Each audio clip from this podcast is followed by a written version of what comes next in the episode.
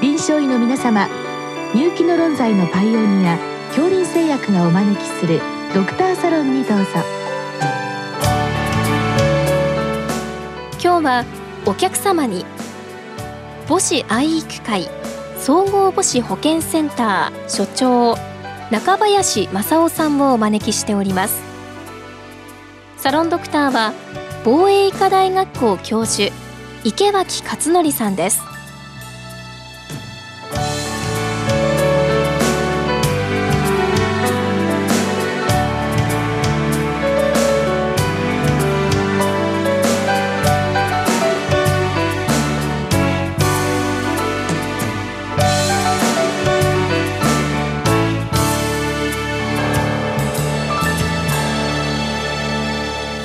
中部先生、今日はよろしくお願いします。よろしくお願いします。今日の質問はですね、あの妊娠中や30期に、えー、まあこれは血栓塞栓症のまあリスクが高いと。えー、これ DVT と肺塞栓症と書いてありますけどこれをまああの含めて今は先生静脈血栓塞栓症 VTE と、はい、え呼ぶようですけれどもただし厄介なのはその妊娠中、えー、よくそのスクリーンに使う D ダイマーそのものが曲がってしまうのでそこからまあどうやって、えー、スクリーニングしていったらいいでしょうかという質問です。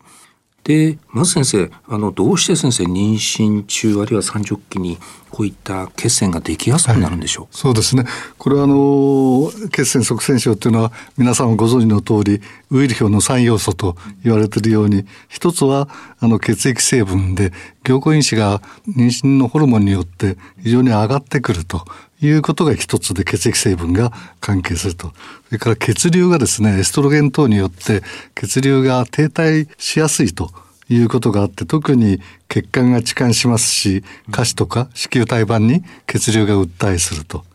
それからあの分娩とか帝王切開で分かるように血管壁が損傷されるというこの3つの要素が妊娠中特に分娩時は揃ってしまうということで血栓塞栓症が起こりやすいということになりますね。確かに分娩の時にはこの3つの要素が揃ってますけれどもいわゆる先生妊娠といっても結構長いプロセスで、はい、これは単純にその妊娠が進むにつれてやっぱりその血栓を作りやすい、えー、背景はやっぱりちょっとだんだんとこう上がってくるというふうに考えて、妊娠の後半に特に上がって分娩を機にその産褥期にも上がるというふうに言われていますね。うん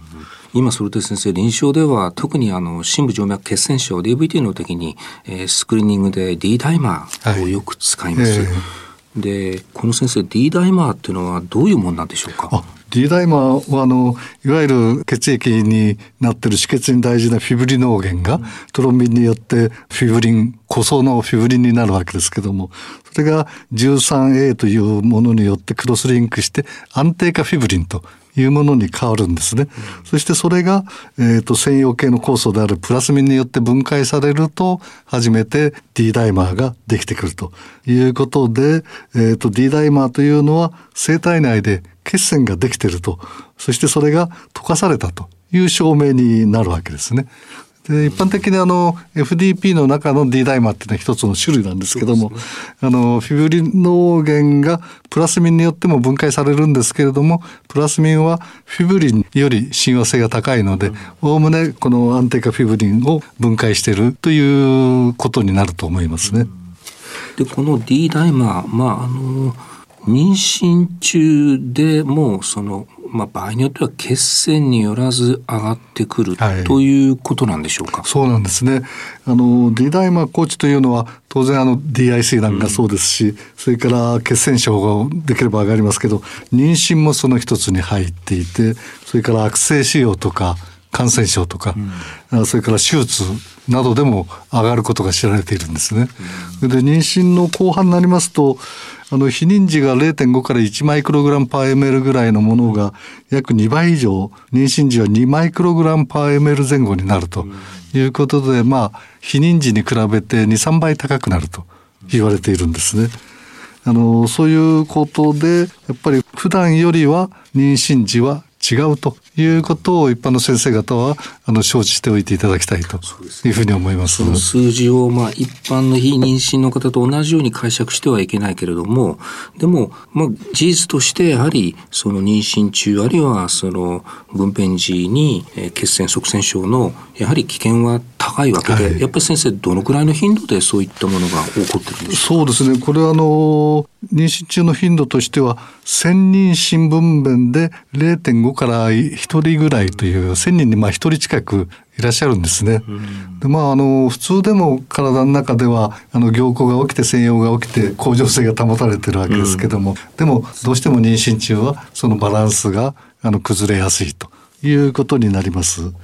特にあの帝王切開後はですねあの我々でも一番心配なのは帝王切開後のあの血栓塞栓症が経腟分娩の5倍から10倍以上高いということが言われてますのであのその辺はあの要注意だろうと思います。これどうして帝王切開でそんなにあのリスクが上がるんですこれはなんか手術の主義だとかそういったのが関係してるんでしょうか、えー、えーとですね帝王切開の手術する理由にはいろいろありまして、例えばあの高齢だとか肥満だとか、はい、それから妊娠高血圧症候群だとか双子であるとかそれから自己免疫疾患があったりとかいろんな基礎疾患があるとそれはそれだけでもあの血栓症のリスクなんですけども、うん、そういう方々を帝王切開しますとこれはもう血管壁が傷つきますので、うん、あの正常の血栓症を起こさない人でも、えー、っと4から8マイクロぐらいになってくるということで、それが溶かされてしまえばいいですけど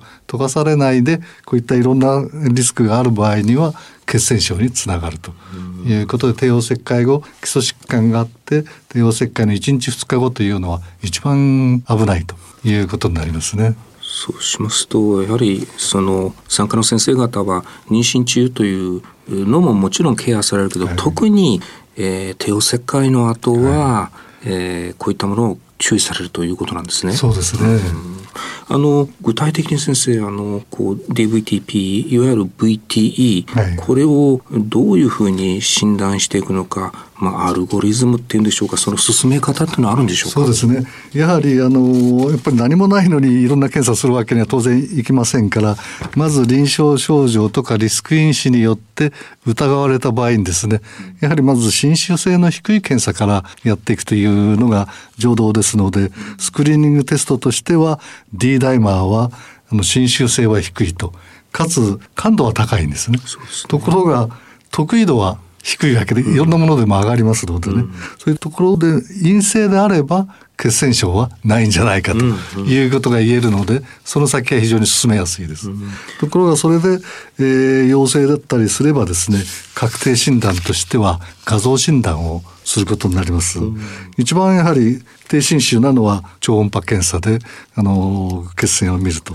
それから造影 CT なんかもありますね。あとは静脈造影とか、うんえー、配信値とかいろいろございますけれどもまああのアルゴリズムとしてはそんな低侵襲のものからだんだん精度の高い確定診断へと移っていくと。いうことになろうかと思いますね。これ先生、私の理解が正しいかどうか、あの一番最初があのスクリーニングで D ダイマを出されるということでしたけれども、ちょっと極端な言い方かもしれませんけれども、何にもない普通の妊婦さんでもえーと、ルーチンにこういった D ダイマーが出されるんでしょうか？それはないんですね。やはりこれをある程度リスクがあっていろんなあの病院にもよりますけども、うん、こういうリスクがあったらやりましょうとかですね。そういうふうに決めてるところがあって全妊婦をスクリーニングするということは、多くのところはされていないと思います。うん、まあ、そういうことで、まあ、この場合は得意度をできるだけ上げておいてまあ、D ダイマーそのものをまあもう少し、えー、信頼できる検査にするためにも、やはり何かプラスアルファ臨床症状もそうですけども、はい、そこで、えー、測ってもしそれが、えー、これ先生1一般的には1以上ですけども妊婦さんの場合はいくつ以上の場合はっていうのはあるんでしょうか？人によりますけど2から4ぐらいをそれ以上高ければ先に進むというふうにしてるようですね。ただそこでやっぱりあの臨床症状は大事でして、ね、要するに血栓症であればあの下肢の血栓症が多いわけですけれどもあの主張とか疼痛とか色が変わったとか、それから左右差が3センチ以上出たとかいうことがあの下肢の静脈血栓になりますけどもあの PE では呼吸困難胸痛動悸頻脈それからまあ発熱外装というような、あのまあ、一般的ないろんな症状が出ますがそれが他のものなのか要するに血栓によるものなのかということを見ていくということでこの症状っていうのは非常に臨床医にとっては大事だと思いますね。確かに D ダイマーだけで判断するよりもこういった足あるいはその呼吸器症状でしょうか循環、はい、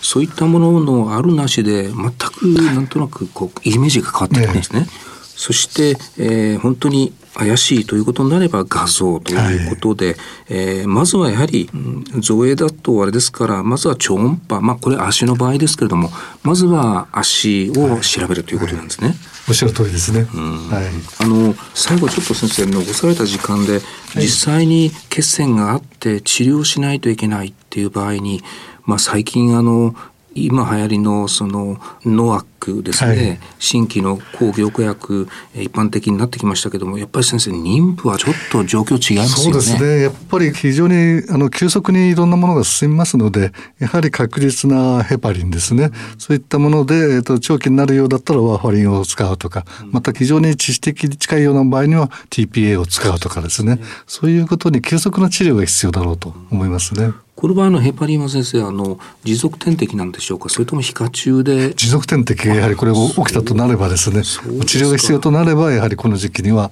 持続点滴になります。やはりそれはその血栓のために、えー、それこそ命を落とすようなケースもあるからやっぱりきっちり治療するという。その通りです。その通りです、はいその中でもやはり先生方これ繰り返しになりますけれどもあの産科の先生方が特に、えー、心配をされるのはあの帝王切開の後ということなんです、ね、そうですね。帝王切開やはり、うん、あの20%前後ありますので、うん、のそういう人の場合は要注意ということになりますね。うん。で先生あの帝王切開ということは分娩の後ですからそういう場合には、まあ、最初はヘパリン使って、はい、その後ワーファリンということでもはいわかりました。先生それ以外に、まあ、薬以外にも多少そのいろんなストッキングですとか。そうですね。やっぱりあの早期あのできるだけ早く起こしてやるとかあの足の屈伸運動するとか、うん、膝を動かすとか、まあ、そういうようなことは原則やっぱり薬を使う前の原則になりますね。ありがとうございました。ありがとうございました